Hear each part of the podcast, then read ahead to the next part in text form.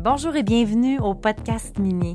C'est ici que vous allez découvrir les acteurs de l'industrie minière, mais aussi les enjeux et les défis auxquels ils font face quotidiennement. Ce qu'on va découvrir à travers les épisodes, c'est vraiment des hommes et des femmes qui sont passionnés par leur industrie. Je serai votre hôte, Manon Rouillé, fondatrice de Rouillé Stratégie Marketing. Mon invité aujourd'hui, Denis Pelletier, vice-président aux investissements, capital structurant, énergie, environnement et mines au Fonds de solidarité FTQ. Danny travaille au fond depuis bientôt quatre ans. Il a travaillé chez Barrick Gold, les firmes d'ingénierie Metchem et BPR, ainsi que pour la Caisse de dépôt et de placement de Québec. Ingénieur gradué de l'Université Laval. Alors, Danny, merci beaucoup d'avoir accepté l'invitation au podcast. Ben, merci de l'invitation, très apprécié. En quoi le fait d'avoir étudié comme ingénieur minier et tes expériences qu'on vient de nommer là, dans, l'introduction vient euh, bonifier l'exercice, vient bonifier ton travail euh, présentement à la FTQ?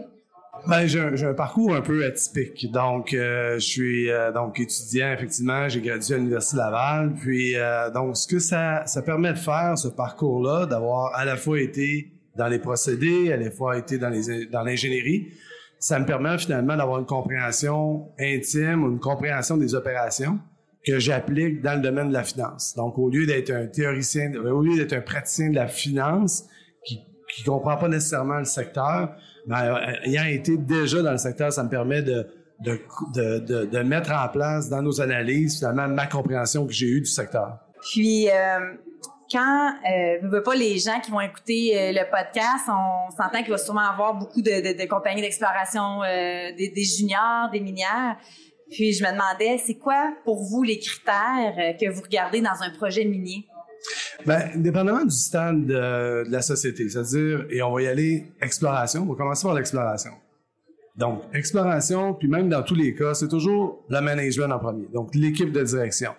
Donc, est-ce qu'on a une équipe de direction qui est compétente? Euh, et après ça également, le conseil d'administration. Est-ce que le conseil d'administration est à valeur ajoutée? Donc, comment la société est formée en termes de management? Ça, c'est le premier critère. Après ça, on va y aller selon, euh, au niveau de l'exploration, ben, c'est quoi le projet? C'est quoi la taille? C'est quoi le modèle géologique? Donc, on va vraiment comprendre, essayer de comprendre pourquoi on devrait investir dans la société sur la base à la fois de l'équipe de management, à la fois au niveau des projets d'exploration minière. Ça, c'est le deuxième critère. Le troisième critère, c'est ce qu'on parle structure de capital, la capacité de lever du, du capital. Donc, en somme, c'est vraiment ces trois critères-là en exploration qui font pour nous vraiment foi de tout. Quand on parle des projets de développement, des projets qui sont plus avancés, bien là, il faut vraiment comprendre vraiment le fondamental du projet. C'est-à-dire, est-ce que ce projet-là, premièrement, a des chances de réussite? Euh, est-ce qu'encore une fois, l'équipe a réalisé des projets similaires? Ou si elle l'a pas réalisé, comment elle fait pour compléter l'expertise qu'elle manque? C'est un premier élément. Le deuxièmement, comment il se positionne ce projet-là à l'échelle mondiale, parce que souvent on parle de commodité. Donc, est-ce que ce projet-là a des chances de succès, des chances de réussite dans l'avenir pour s'assurer que un coup qui va être bâti, un coup qui va être en opération, ben finalement ça ne devienne pas un éléphant blanc? Donc, c'est vraiment des critères bien importants pour nous dans tous les cas, tout ce qui est développement durable, tout ce qui est acceptabilité sociale des projets, ça, c'est un incontournable pour nous. Donc ça, c'est l'autre élément également qu'on regarde. Puis je vous dirais, cet élément-là, si on n'est pas conforté là-dedans, on n'ira pas de l'avant. On voit souvent les entreprises euh, se retirer ou faire un peu moins de bruit dans le marché quand, ben, en fait, quand le marché est un petit peu dans son creux. Puis je demandais du point de vue investisseur, ça serait pas le contraire justement pour ces entreprises-là de, faire, de continuer quand même de faire du bruit puis de parler de leurs projets pour justement attirer d'autres investisseurs? Mais ça, en fait, la stratégie doit évoluer en fonction des marchés. Donc, euh, nous, ce qu'on aime dans les sociétés, puis même les sociétés d'exploration, on aime les sociétés qui ont une vision et qui vont garder le focus sur cette vision-là, indépendamment des aléas de marché. Euh, ce qu'on aime moins, je vous dirais, c'est des sociétés qui sont un peu opportunistes selon la vague de la commodité qui est dans, le moment présent. Donc, on aime ça les gens. Ça veut pas dire de pas y aller, mais on aime pas. On aime les gens qui gardent le focus en termes de territoire, en termes de, de ressources qu'ils vont explorer, à titre d'exemple. Pour un investisseur, pour nous, euh, nous, on est investisseurs dans ce secteur-là. Le Fonds de solidarité FTQ est investisseur dans ce secteur-là depuis fin des années 90. Là. Et on a toujours investi, bon an, mal an, indépendamment des cycles, basé sur les critères que je viens de mentionner tout à l'heure. Et ce qu'on va faire au fur et à mesure des cycles, bien, on va moduler notre stratégie. Donc, dépendamment, de dépendamment où ce qu'on est dans les cycles, on va, on va moduler vraiment la façon qu'on va investir. Parce est bien important qu'on investit dans le secteur minier, c'est un secteur qui est volatile. Euh, donc, c'est un secteur où ce que un investisseur, quand il a du rendement sur l'investissement, doit pouvoir le cristalliser et redéployer du capital dans d'autres projets. Donc, ça, c'est bien important. On peut pas être un investisseur passif long terme dans le secteur, sinon l'investisseur institutionnel ou même l'investisseur personnel ne fera jamais de rendement. Comment est-ce que le marché est différent aujourd'hui d'il y a 10 ans? C'est un marché euh, qui est très différent euh, d'il y a 10-15 ans, je dirais, euh, parce que aujourd'hui, premièrement, il y a tout ce qui concerne la, digitalisation, l'économie 4.0, tout va plus vite aujourd'hui. Euh, il y a eu également une déstructuration de l'industrie au niveau des courtiers, par exemple. Donc ça, ça change énormément le marché des capitaux en tant que tel. Et également beaucoup d'attrait sur certains, comme, le cannabis, beaucoup d'attrait sur les technologies de l'information. Donc, ce qui fait en sorte que le dollar à risque est de plus en plus difficile à obtenir pour une société d'exploration. T'en as parlé, le, le, cannabis, il y a aussi la, la, comment on dit ça, la, crypto-monnaie. Euh, il y a 1200 sociétés d'exploration junior avec la technologie. Euh, toutes ces entreprises-là sont à bourse aussi. Ça serait quoi ton conseil pour une junior québécoise au Québec de se démarquer dans tout ça?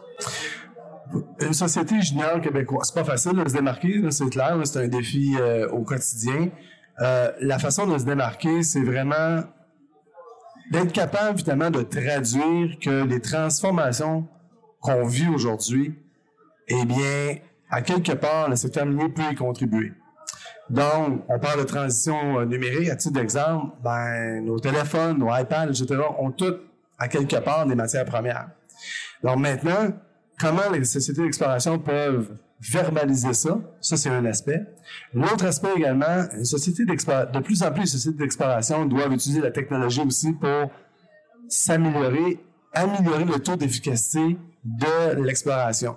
S'il y a moins de dollars, on a deux choix possibles. C'est-à-dire, on a moins de dollars possibles, donc soit qu'on dépense ou on investisse l'argent de la même façon, donc on aura moins de découvertes, ou finalement qu'on trouve des idées originales d'exploration, des idées originales d'innovation pour faire plus avec les mêmes dollars. Donc ça, c'est l'autre façon. Donc comment la société d'exploration fait en sorte d'être, euh, je dirais, l'expression to the edge par rapport à ces technologies-là, ça c'est un aspect. L'autre aspect également, il faut s'assurer également que les, que, les sociétés exploration et développement réalisent qu'on est en transformation, transition également au niveau énergétique.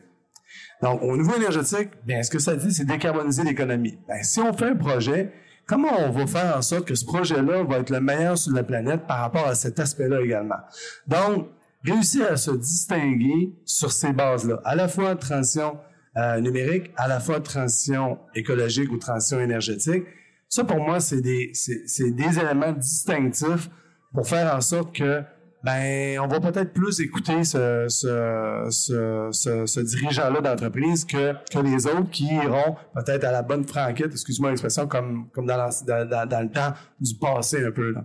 Comment vois-tu, Denis, la nouvelle euh, génération d'investisseurs, mais aussi comment est-elle différente? Bien, la nouvelle génération d'investisseurs, encore une fois, je vais revenir sur l'aspect de la rapidité. C'est-à-dire que on vit dans un monde aujourd'hui de, de, du moment présent. Tout est plus rapide, tout est plus vite, euh, de l'instantanéité. Donc, euh, donc l'investisseur, il est attiré par le, tout ce qui peut être des gains plus rapides. Et ça, c'est le défi de l'industrie parce que le secteur minier, ça prend du temps. Un gisement, ça prend du temps à découvrir et ça prend du temps à développer. Donc ça, c'est vraiment le défi. Et ça, c'est un aspect. Puis l'autre aspect également, Malheureusement, l'industrie est perçue comme étant une industrie polluante, mm. destructrice de nature, etc. Donc ça, c'est l'autre défi. Il faut réussir à faire en sorte que l'investisseur va comprendre que, bien, on développe des projets, mais on les développe d'une façon responsable, d'une façon responsable envers les communautés, envers l'environnement, et que on optimise seulement cette ressource-là pour qu'elle puisse être utile dans leur quotidien. Même dans, les bureaux chez vous, il y a de plus en plus d'investisseurs qui sont jeunes, puis même vous autres, de votre côté, vous avez des changements à faire dans votre organisation pour attirer cette nouvelle génération-là? Oui, tout à fait. Ben, effectivement, parce que en fait, le défi de main-d'œuvre, il est partout. Donc, euh, le défi de main-d'œuvre est partout. Il faut réussir à attirer euh, cette, cette main-d'œuvre-là. Euh, c'est pas simple. Euh, il faut se démarquer et il faut euh, souvent allier toute une question de la, l'équilibre travail-famille. Euh, et les jeunes aussi sont, la nouvelle génération est beaucoup ancrée sur des valeurs profondes. Euh, des valeurs et euh, des valeurs qui sont euh, souvent beaucoup plus intransigeants par rapport à ces valeurs-là que nous, on l'était à cet âge-là. Euh, je vais revenir sur, à titre d'exemple, moi, je pilote un, un, un, un, comité de développement durable et tout ce qu'on parle de transition énergétique, ben pour les jeunes, c'est, on les voit, là, ils sont dans la rue, et ainsi de suite. Donc pour eux, c'est vital de s'attaquer à ça parce que c'est leur avenir qu'ils se sentent concernés par ça, ils se sentent concernés par leurs enfants également. Alors c'est pour ça que si on revient à l'industrie minière, une industrie minière qui comprend pas ça, elle est perdue. Parce que euh, de parler à la génération future de, comme avant, de dire, on va extraire, créer des emplois, ça fonctionnera pas. Non, faut dire, non, non, non. Regardez, vous voulez des panneaux solaires, vous voulez des éoliens, vous voulez des véhicules électriques, bien ça, ça prend du lithium, ça prend du graphite, ça prend euh, du nickel. Bien, vous savez quoi? Vous voulez peut-être que ce nickel-là, ce graphite-là, puis ce lithium-là s'exploite au Québec parce qu'il va être fait dans des bonnes conditions. Moi, je rêve au jour où ce que on pourra avoir une traçabilité de ces matières premières-là, de savoir d'où l'origine vient et que finalement, on va se distinguer parce qu'il a été produit probablement à zéro carbone parce qu'on a l'électricité, puis on va avoir électrifié euh, nos opérations. Euh, et là, on va se distinguer de la Chine qui est omniprésente dans ces météos-là. Donc ça, c'est la vision de cette industrie-là est là, puis la façon d'attirer les jeunes, c'est comme ça. Nous, on a attiré quelqu'un en développement durable sur cette base-là, sur notre plan de transition énergétique, pour dire on veut faire une différence dans la transition énergétique. Et c'est comme ça qu'on l'a attiré parce qu'elle a dit Waouh, ça c'est un beau plan de match, j'embarque là-dedans. Vraiment, vraiment intéressant. Là, c'est, ça me rejoint beaucoup. Le, comme, comme mot de la fin, j'aimerais ça que tu nous dises un conseil à monsieur, madame, tout le monde qui se disent Hey, moi, j'aimerais ça investir dans l'industrie minière. Ça serait quoi? Qu'est-ce que tu leur dirais de regarder? Moi, je dirais de regarder, un, euh, encore une fois, l'équipe de management. Puis je dirais peut-être également, même si c'est pas une gage de, réussite, on s'entend, est-ce que les institutionnels du Québec sont dans l'actionnariat? Encore une fois, c'est pas une gage de réussite. Euh, on fait des bons coups, on en fait des moins bons coups. Euh, mais également, je dirais, surtout en exploration, euh, misez pas toute votre fortune là-dessus. Donc, allez-y prudemment. Mais honnêtement, si les institutionnels du Québec sont dans la société, ben on fait quand même pas seulement de travail. Parce que pour le commun des mortels, bien comprendre une série de trous de forage, là, honnêtement, là, c'est pas mal compliqué. Hey, merci beaucoup, Dani, d'avoir pris le temps de venir euh, au podcast dans tout euh, le brouhaha d'un événement qu'on a réussi quand même à, à réaliser l'émission. Merci beaucoup. Ben, merci beaucoup de l'invitation, c'est très apprécié. Merci.